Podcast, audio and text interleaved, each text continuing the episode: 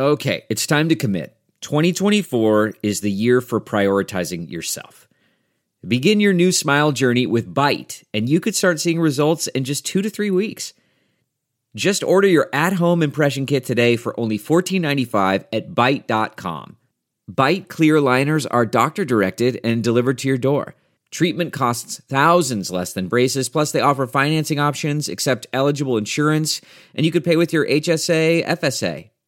Get 80% off your impression kit when you use code WONDERY at Byte.com. That's B-Y-T-E dot com. Start your confidence journey today with Byte. Hi there, it's Julia Louis Dreyfus. You may know me from my podcast called Wiser Than Me, where I talk to older women and get their wisdom from the front lines of life. I was amazed by how many people told me our show made them look forward to getting older, which is why I'm here to talk about season two of the show. Sally Field, Billie Jean King, Beverly Johnson, Ina Garten, Bonnie Raitt, just to name a few. All hail old women. Wiser Than Me season two is out now from Lemonada Media.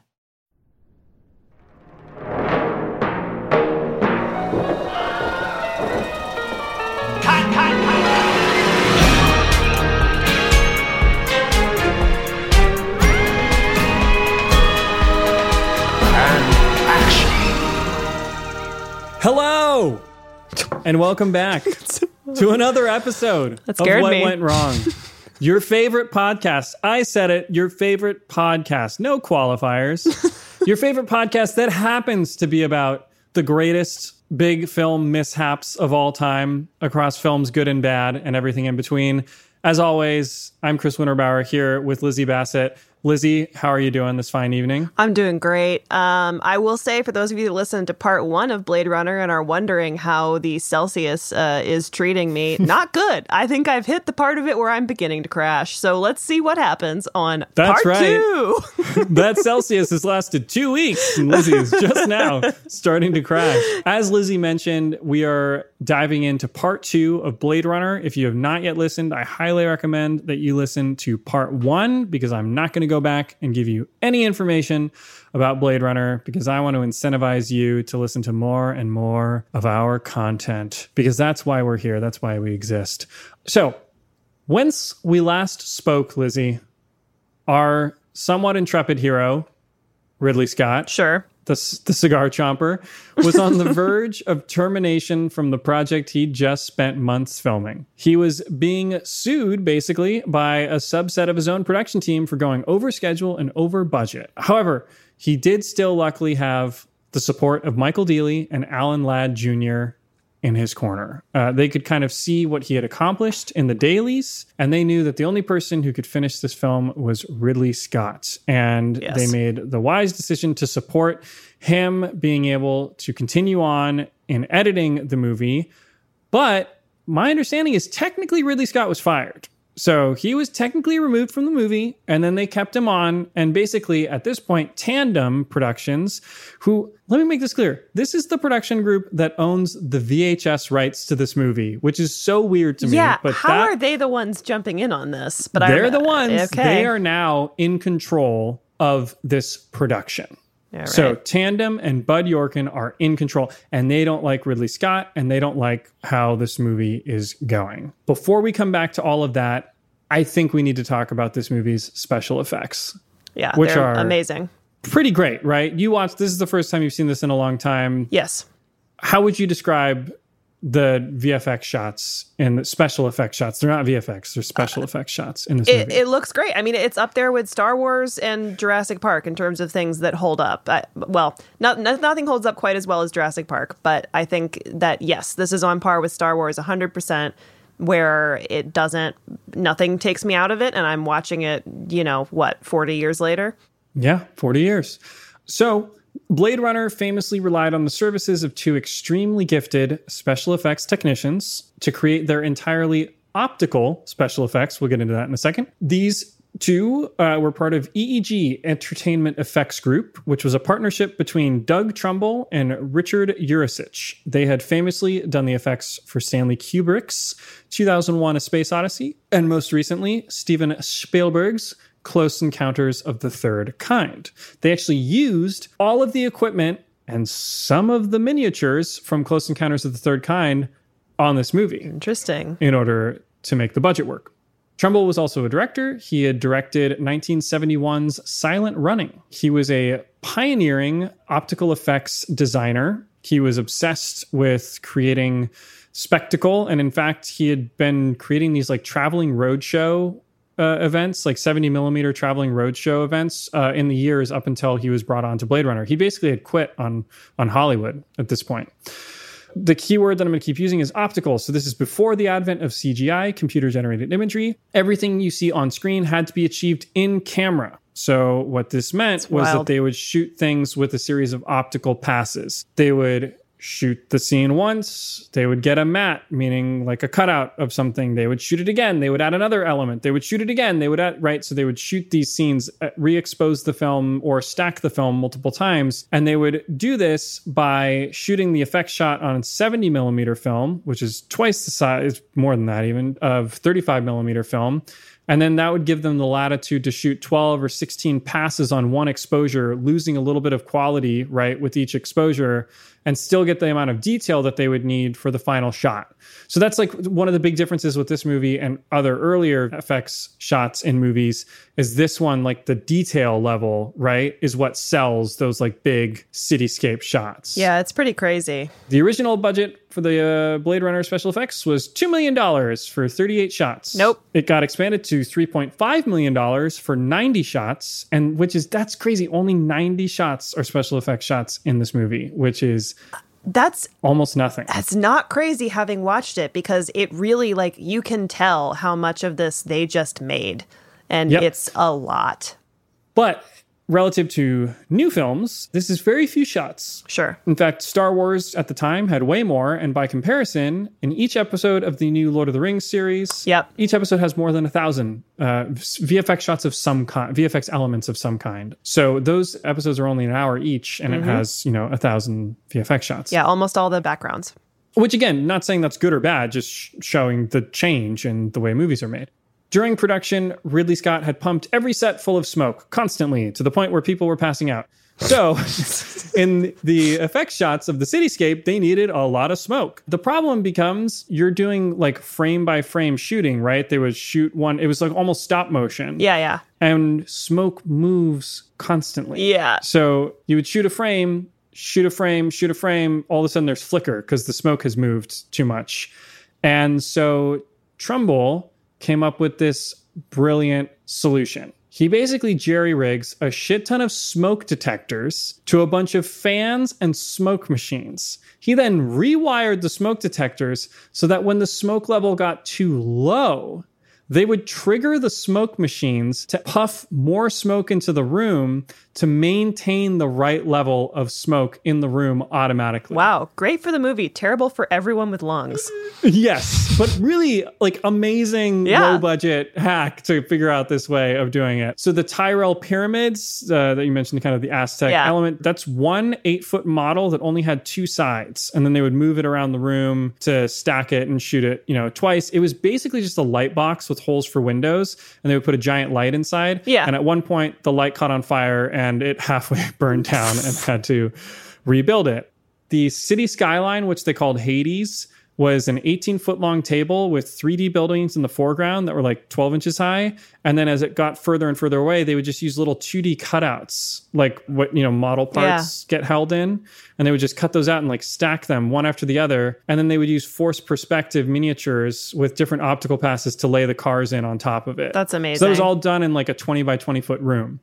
They did use some early computer technology. They did motion controlled cameras. But again, it was really an all in camera approach. And one great example is the famous shot of the blimp, right up Yeah. through the bottom So cool. of the atrium in the Bradbury building, which is a crazy shot because you're like, I know they couldn't, f- like, that blimp was a tiny miniature. It was 12 inches across. How do they shoot that up through the roof of the Bradbury building?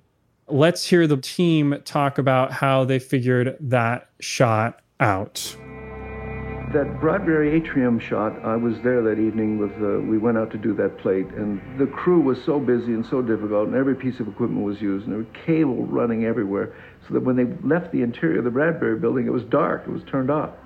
And we didn't have time to light that whole thing looking up with the staircases and the elevator and up to the skylight and everything. So we found an angle for that shot. The camera was set up, and Douglas said, "Just fire when I say so." And I wasn't, I didn't know what he was going to do. He marched through the building and illuminated the building in pieces. So we'd open, we'd take the lens cap off, and he'd say, "Fire!" and he'd fire the strobe, and that amount of exposure would, with uh, maybe 20 strobes would go to the 8 by 10 And that built up the exposure that gave us the upshot. And then John Wash and Company mounted that on a large piece of glass and cut out every one of those windows on a mullion. And then that set right in front of the blimp. That we just put the miniature blimp behind there, and all the light effects coming through the glass were happening right in front of the camera. I don't even. I still don't even understand that. It's basically like leave a camera, leave a, you know, shutter open. Okay. Right, for a long period of time in very dark circumstances, and then shine a flashlight around the room.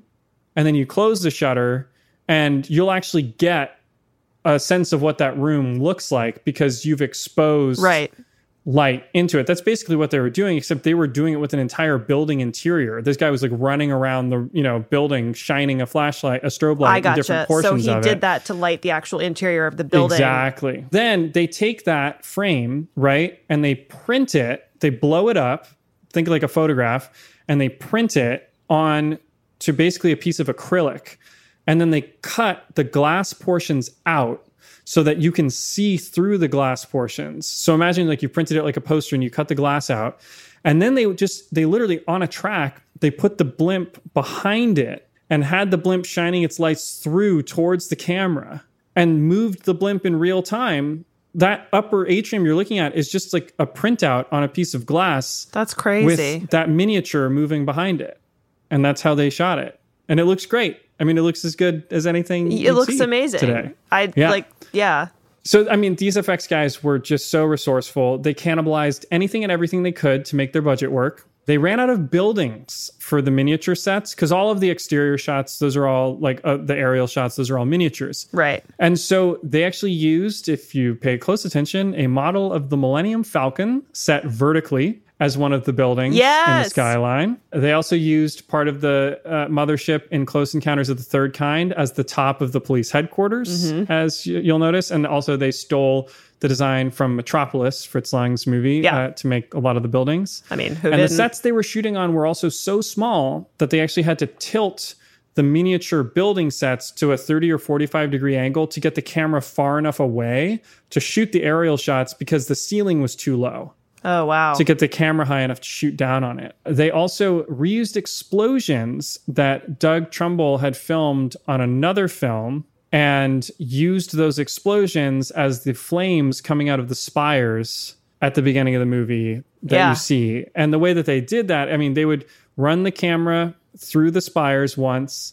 They then would do it again with little white cards behind each spire with a projector projecting the explosion onto the white card and then they would mat out the white behind that on the next pass so each explosion required a different camera pass so they would do 15 16 17 camera passes to lay in all of the different elements and if they bumped the camera at all once they had to start over This is insane. It's making me realize that I like I have no concept really of working with actual film. And Yeah. it's so interesting what you could do and had to do with it. Like I, I just don't even know what's possible. it, I mean, a lot they they pioneered all of this, and a lot was possible. It was just really, really time consuming and difficult and tedious. And and by the way, the work that artists do now with computers is equally tedious and time consuming and difficult in a different way. Yeah. it's just easier to be like computers can do anything when it's really a person behind the computer doing it. Yeah, it's artists for sure. So beyond the special effects, post production was a bitch. Gee, I mean, I couldn't imagine considering there's like 18 versions of it that exist. Yeah. Generally, not a good sign. Production was hard, post was harder. The first cut of the movie was four hours long. Nope. and was very, very divisive. So some of the producers really saw the genius of it. Some of the producers were like, what the fuck is this movie? Most specifically, Warner Brothers and Tandem really, had been holding on to the idea that they were getting a Star Wars. you are not getting a Star Wars. so they were unhappy with the cuts that Ridley Scott was turning in. It was ambiguous, it was dark, and it was slow. He had added in a scene with Deckard dreaming of a unicorn, which you've seen in the final cut, Yeah. as a way to imply that he's a replicant. So at the end of the film, Edward James Olmos leaves him the little origami of the unicorn, and the hint is that he know his memories are implanted. So Deckard is maybe a replicant. Lizzie, how does the movie end? The version that you saw, uh, he leaves with Rachel. right? They get in the elevator, right? Yeah. And then that's it. The movie's over. That's it. It's very ambiguous. It's like she has a four year lifespan. We don't know what's going to happen. Yeah, it's great. Yeah, that's it. Okay. So nobody liked that at the studio. There's a very famous document that has been released, which is the studio notes that were sent to Ridley Scott on Blade Runner. And, you know, I could read them to you, but I'd rather have Harrison Ford read them to you. Please. I want to share some notes, some editorial suggestions that were prepared after the screening of a uh, of a movie I was in. Opening too choppy. Why is this voiceover track so terrible? He sounds drugged. Were they all on drugs? Deckard at the piano is interminable.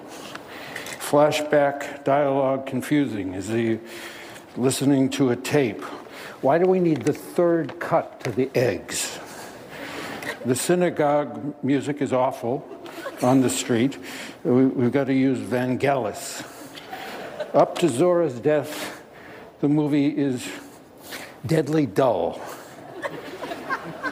This movie gets worse every screening.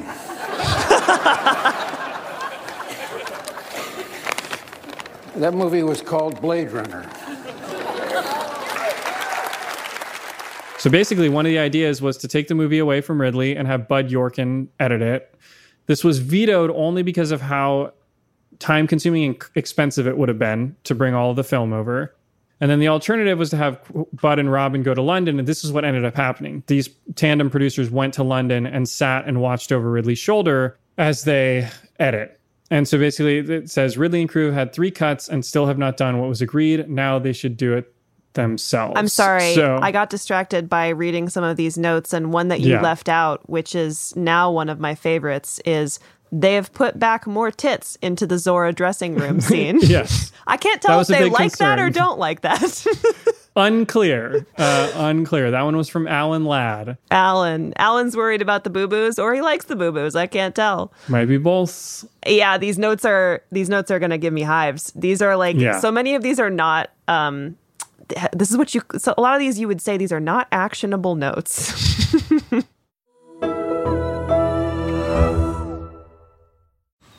Man, that sunset is gorgeous. Grill, patio, sunset. Hard to get better than that. Unless you're browsing Carvana's inventory while you soak it all in. Oh, burger time. So sit back, get comfortable. Carvana's got thousands of cars under $20,000 just waiting for you. I could stay here forever. Carvana, where car buying meets comfort, meets convenience. Download the app or visit Carvana.com today. Delve into the shadows of the mind with Sleeping Dogs, a gripping murder mystery starring Academy Award winner Russell Crowe. Now available on digital.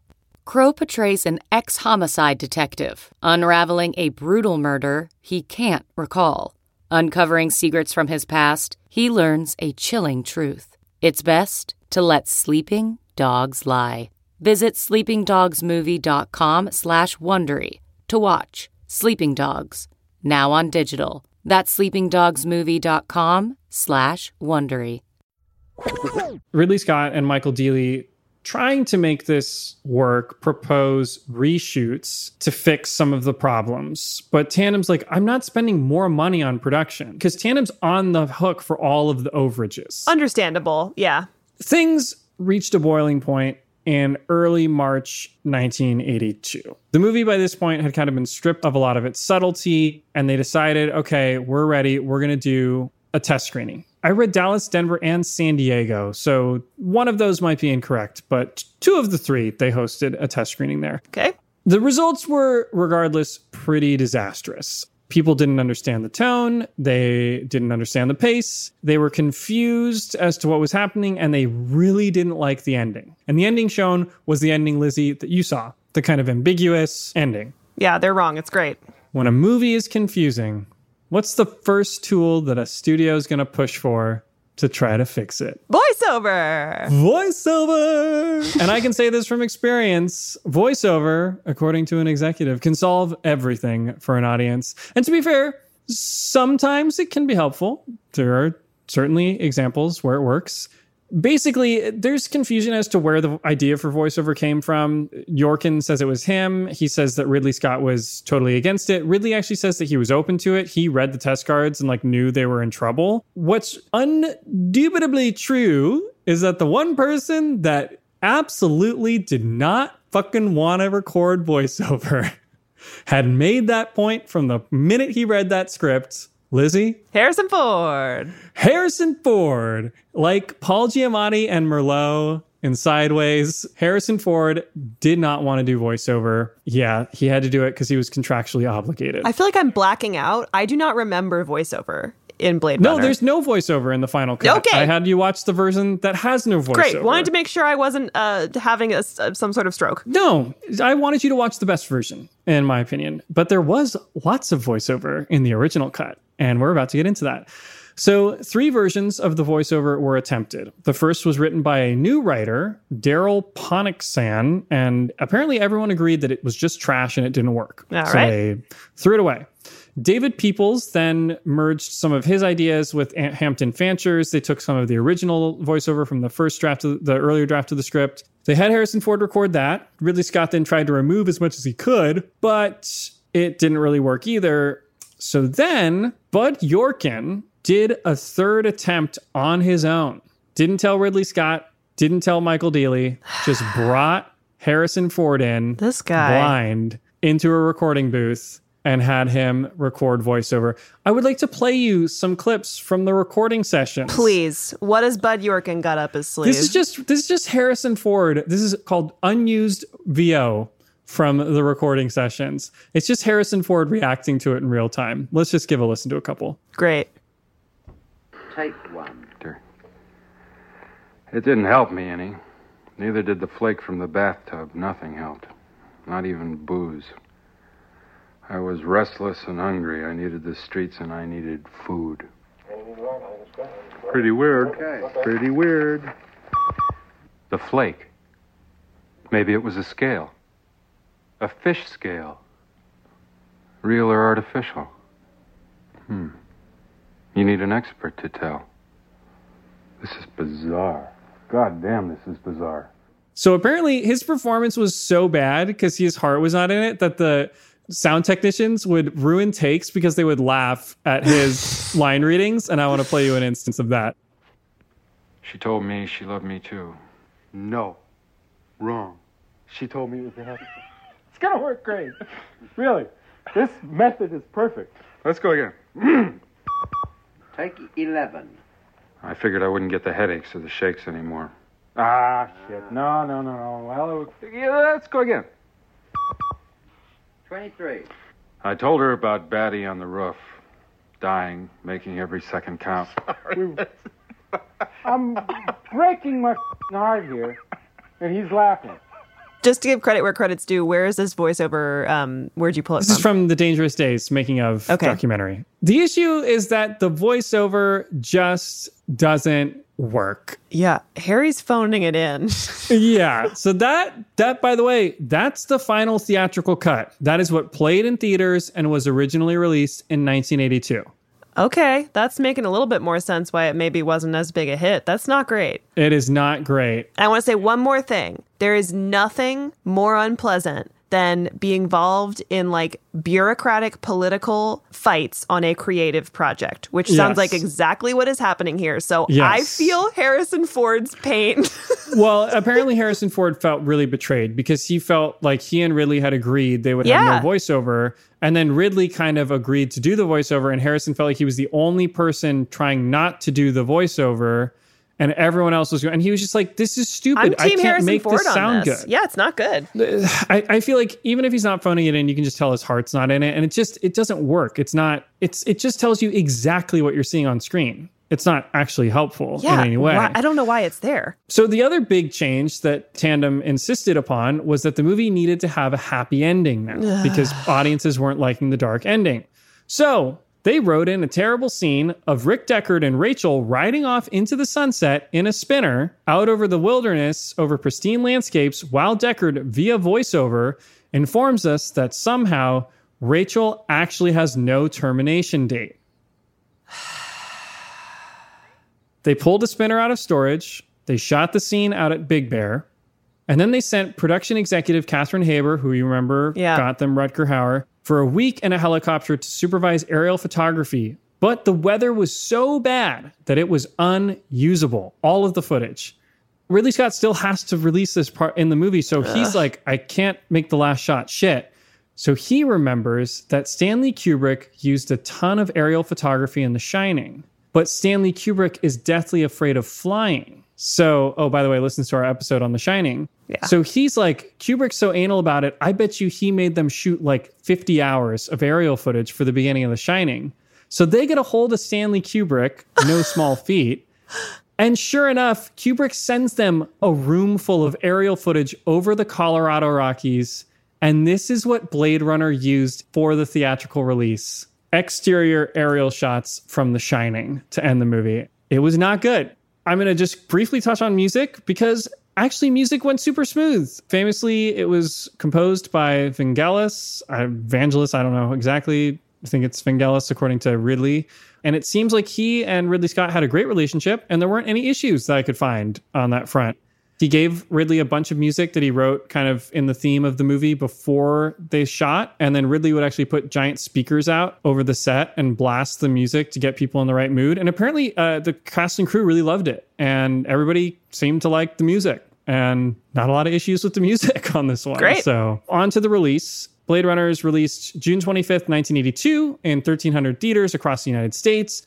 The date, June 25th, was chosen because Alan Ladd Jr. is apparently that numerology guy from the uh, rehearsal. His previous highest two grossing films, Star Wars and Alien, were released on the 25th of May in 1977 and 79. So that was his lucky day. Unlike Alien and Star Wars, Blade Runner, though, was wading into a theatrical landscape that was thick with sci fi options Okay. for American viewers. So, 1982, let's go through some of the other notable releases from that year. And this is pretty funny Tron, The Thing, Star Trek II The Wrath of Khan, Ooh, the best one. Conan the Barbarian, Mad Max 2 The Road Warrior, Poltergeist, and The Dark Crystal.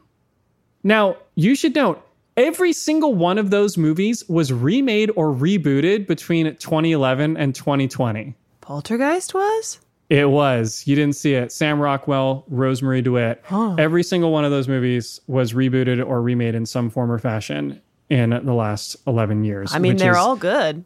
and that includes Blade Runner eventually. Now, one film from 1982 was not rebooted or remade, and that's because it's one of the most successful movies of all time and no one's going to touch it. What one sci fi film sucked the oxygen out of the air in 1982 for everyone else, Lizzie? Any guesses? Uh, it's got to be E.T. E.T. the Extraterrestrial. The movie that most people forget made $619 million That's so many dollars. in its original run on a guessed that. $10 million budget. And then it did another run and made another $300 million. My God. Oh my God, it was insane. This movie was number one at the box office for I mean, 16 weeks. It's amazing. In 1982. It's amazing. And it, it's Yeah. the the rare movie that you could take a kid to, although it is terrifying in some parts that, that parents don't want to just shoot themselves in the face during. So, you know, Absolutely. I get it. And most notably, Tron, The Thing, and Blade Runner suffered the most as the more adult sci-fi films in the room. Unfortunate, as The Thing is one of my favorite movies of all time. Yeah, they bombed pretty hard. So the issue really seemed to be also that Blade Runner was advertised as a sci-fi action film. The tra- you can watch the original trailer. It's very like pulse pounding. People also knew Harrison Ford from Star Wars and Indiana Jones, and then when they showed up, it's slow and pensive and ambiguous Yeah. and dark. And so critics were divided. Sheila Benson from LA Times called it Blade Crawler, which I thought was kind of funny. And while the movie was praised for its special effects and world building, some said it was sci fi pornography, but it had its defenders too. It's not like it was panned. Some people are like, no, it's complex and rich and it'll stand the test of time. And, and they ended up being right. So at the end of its theatrical run, and I found conflicting numbers, but what I saw was that in its first two weeks, it did 14 million domestically. It ended up basically doing 27 or 28 million oh. domestically. I could not find international numbers. Regardless, Yeah, it was a bomb. It Yeah. cost 30 million dollars to make. It's probably costing another 15 to market. It's going to need 90 to break even, more or less, and it makes a less than a third of that. Ridley Scott was a little scarred, I get the sense from this project. He kind of rebounds with 1984's famous 1984 Apple commercial. Do you guys Yeah, that's that? right. He did that. He did that. It was kind of the biggest commercial ever at that point. I think it was $900,000. And then he kind of had another flop with 1985's Legend, starring Tom Cruise and Tim Curry, which I'm sure we will cover at some point. Nobody's Yeah. seen it. Yeah, he had a couple of like meh releases uh, Someone Watch Over Me, Black Rain, a Michael Douglas cop movie. But then he kind of had his comeback in the 90s with Thelma and Louise, and then again later uh, with Gladiator. So go listen to our episode on Gladiator. We talk more about Scott and his career.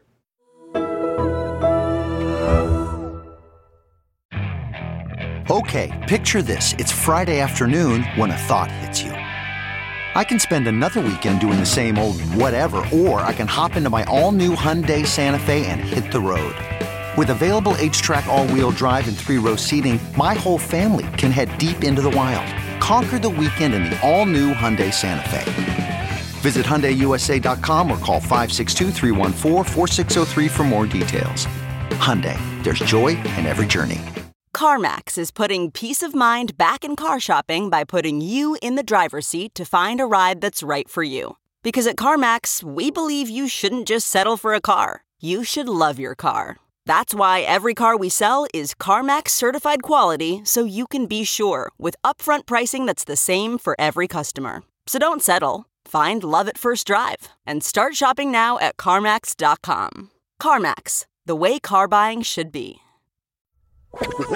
For the Ladd company, Alan Ladd Jr.'s company, Blade Runner was unfortunately the first in a series of misfires that led to the quick end of the company. Oh no. They had like four more films tank in the next year and a half, and by 1984, July of 1984, they were effectively defunct. the The company continued to exist kind of in name only, but everyone had left. Harrison Ford obviously went on to become one of the biggest stars of the last 40 years, and Sean Young famously immediately hopped aboard David Lynch's Dune. Yep.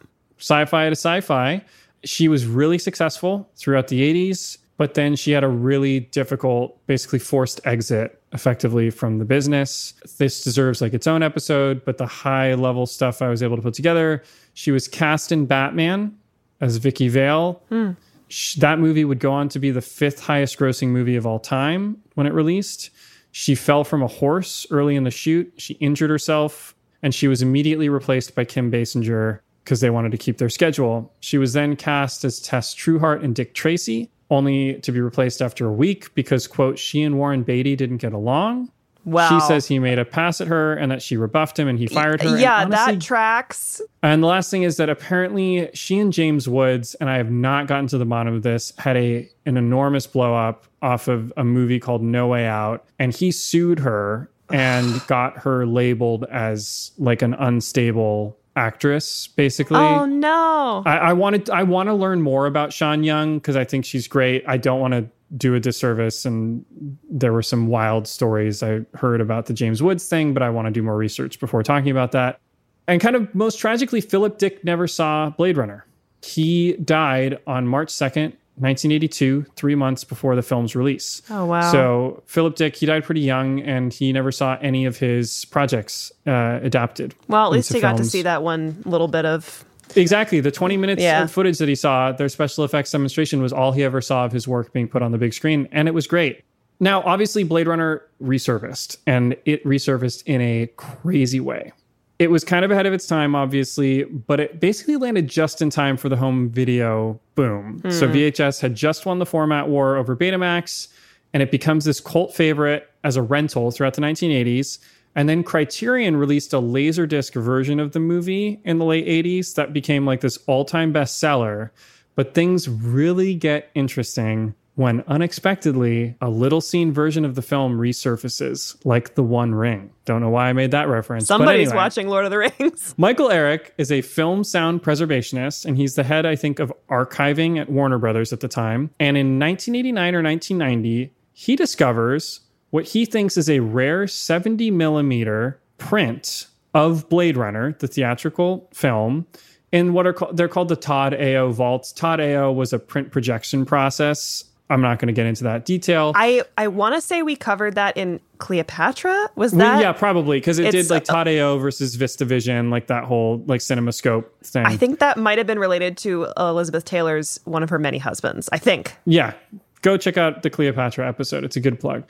So he basically secures the print for Warner Brothers. They put it in their archives. And as a result, in May of 1990, somebody pulls it out thinking it's just a 70 millimeter print of the theatrical, and they screen it at the LA Cineplex Odeon Fairfax Theater as part of a retrospective of 70 millimeter prints. So this Sunday morning screening is sold out for Blade Runner, and they start it, and all of a sudden everybody realizes that this isn't the theatrical release Whoa! because there's no voiceover. And everyone's like, yeah. and so this was a work print that had been used in one of the sneak previews. Ridley Scott had cut almost all of the VO and it had his original dark ending in it. So this is much closer to Ridley Scott's director's cut. Now it's rough, it's not like final sound mixed or anything like that, but people watch it and they're like, holy shit. Yeah. This is so cool. So then they set up two screenings of it at the Academy of Motion Pictures Arts and Sciences, AMPAS, and they sell out both times. And so then Ridley Scott watches it and he's like, "Oh, I actually kind of like this movie that like I've been trying to like shed for the last decade." Yeah. And so Warner Brothers starts getting fan mail from all these people. And it's basically the original release the Snyder Cut Yeah. campaign was for Blade Runner. So Warner's then re-releases a restored print of that version of the movie and they do a limited release in LA at the Nuart and at the Castro Theater in San Francisco. And it breaks box office records for per screen averages in its re release 10 years after the original movie has come out. Oh man, what a vindication for Ridley Scott and Harrison Ford. Yeah. So then, so then Warner Brothers and Ridley Scott are like, okay, let's do an official re-release. But Warner Brothers doesn't want to like spend money on this at this point. So basically, they say like, we'll cut the narration, we'll leave in the original ending, and we'll like put the unicorn dream back in. But we're not going to color correct it. We're not going to remix it. We're not going to add back the violent shots from the international cut that got removed. And they called this the director's cut, even though it wasn't really the director's cut. Like it was just closer to the director's cut. Right. And so they actually did on the 10th anniversary of the original release in September of 1992. They did another release in theaters of the director's cut, and its per screen revenues were the highest in the country. It expanded to 100 theaters. It made a bunch of money in Europe and Japan and Australia. And the reviews that came in like reassessed the movie and it got a new life and it made 5 million in its re-release run. And then 10 years after that, in 2000, Ridley Scott takes another look at Blade Runner and he's like, you know what? Like, we should fucking finish this movie for real. So he hires Charles de Lauzirika. I apologize, that's probably wrong. And this is a he's a film restorer and like a DVD producer, and they put together Scott's orig- like final cut of the movie. They go back through all the original negatives. They reshoot some of the scenes, including like the Zhora death scene originally used a body double and it looked really bad. So they like reshot her on a green screen and digitally inserted her into the movie. Wow. They color corrected all the stuff that wasn't color corrected. They remixed it. They remastered the Vangelis score. And that's the version that you watched. Is It's like the great. remastered final cut. That's the version to go see, which again made like $2 million at the box office when they re released that in 2007.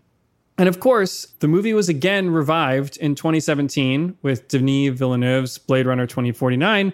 But in a weird twist of fate, Villeneuve would also go on to remake Dune, the Mhm. project that Scott had left to make Blade Runner. And as history tends to, it repeated itself with 2049, which, like the original, was a box office disappointment. Mm. Grossed 260 million against its 185 million dollar budget. I mean, closer to 250 or 300 million with their advertising spend. But maybe we'll get another version of 2049 in the year 2049 in the same way that we got Blade Runner. And so that brings me to the conclusion of what went wrong on Ridley Scott's Blade Runner, a movie that really took 20 years to ultimately finish. Yeah. But got to a good place. It's amazing. It's I, it's really amazing. I'm so glad that we did this and that you had me watch that one because I I guarantee I saw the theatrical cut and I just it didn't nothing about it stayed with me. Yeah. And then this this version is gorgeous. Yeah, I think it's the best version in my opinion. Famously, Guillermo del Toro loves the original voiceover because they play it in the documentary. There's a funny part in the documentary where like one of the producers is like, I like the voiceover, and maybe it's just because my they're my friends, but everyone I've shown it to also says they prefer the voiceover, and I'm like, yeah, it's because they're your yeah, friends. if they're then they in the cut- room with you. and then they cut to Guillermo del Toro, and he's just, it's so, he's the only part of the documentary he's in. He's like, I love the voiceover. I listen to my Criterion collection with the voiceover all the time. And it's so funny. And then they cut to Frank Darabont. He's like, that voiceover is fucking trash. And like, that's, it's very, it's a very funny part of the documentary. You guys check it out. It's great. Dangerous Days. Buy the five disc definitive final cut on Blu-ray. It's it's actually worth it. It has I every know, version of the movie on it. it. It's great and, and it's so good. So, as promised, we skipped what went right on last week's episode. So, we owe you guys a big what went right for this week's episode. Lizzie, in your mind, what went right on Blade Runner? Oh my god. I mean, I I don't know, everything. I I loved it. it I really was like so taken in by this. I guess I'll I, I got to give it to Rutger Hauer because out of everything in this movie that is so beautiful and pitch perfect, from performances to you know effects, everything, he is stunning. And that final monologue. So I did know going into this that that line was his, um, and I knew that it's a bit of the story of that monologue. But it's still just it's like a gut punch, and it's so simple. And I I guess my what went right is actually the line after when he just says "time to die." I love how he's just like I'm done. Well, it's also great because it's like that's the Bond line, "Time to die," like Mr. Yeah. Bond, base, right? That the villain always says, but he's saying it about himself, which like just takes all the power. I, I just, yeah, it's a great line. It reminds me of uh, "I'm finished" from "There, there Will Be Blood," my other favorite ending line. and it's so good. My what went right, of course, is also Rutger Hauer, uh, but it's also Harrison Ford a little bit. And so I, I prepared a little ending for us, if you'll indulge me. Sometimes when you make a movie, things just line up. Blade Runner was an absolutely miserable experience for Harrison Ford. He hated it. And in the same way, it was a miserable experience for his character, Rick Deckard, who did not want to be hunting down these replicants. Blade Runner was a transcendent experience for Rutger Hauer. It remained his favorite film he'd ever made Hmm. up until his death, as he would always tell people. He brought an artistry and a joie de vivre to it that illuminated Roy Batty in a way that perhaps no one else could. He seemed to be someone who knew that this was a once in a lifetime experience, perhaps his last experience, someone who knew he was, in a way, going to die at the end of this movie. And he wanted to milk it for everything that it was. And the movie works as well as it does for a whole host of reasons, from the brilliant cinematography and design to the score and the sound. But I think that really what the movie comes down to is two amazing opposing performances. Mhm. Harrison Ford on the one hand and Rutger Hauer. And I think that the circumstances are what allowed them to be so perfectly calibrated. So for me, what went right is that Harrison Ford fucking hated making this movie. Yeah. And Rutger Hauer loved it. I'd like to end with a quote from Rutger Hauer. He passed away on July 19th, 2019. We lost him too soon, but I think he carried this movie deeply, more deeply than anyone else involved, including Ridley Scott. Here is Rutger Hauer speaking about Blade Runner at the Centro Sperimentale di Cinematografia in Milan.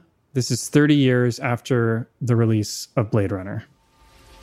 The one phrase, that one line, it didn't come from me. It came from the poet in me, and there was a poet in Roy, which doesn't make sense, but it, there was, right, in the programs. By coming up with that one line uh, to conclude Roy's quest, I was also anchoring uh, myself uh, as an actor in in my own, you know, in my own insecure way and for an audience to carry that, uh, you know, for 30 years uh, with such love, I mean, it cannot really get any better, you know. It cannot get better. Never. It can't get better. This is one moment, and this is 30 years later, and it's still the same moment. It's ridiculous. That concludes our coverage of Blade Runner. We hope you enjoyed it. As always, leave us a rating and review if you haven't yet. And please send your recommendations of movies for us to cover. Bye. What Went Wrong is a Sad Boom podcast presented by Lizzie Bassett and Chris Winterbauer. Editing and music by David Bowman, with cover art from Euthana Uos.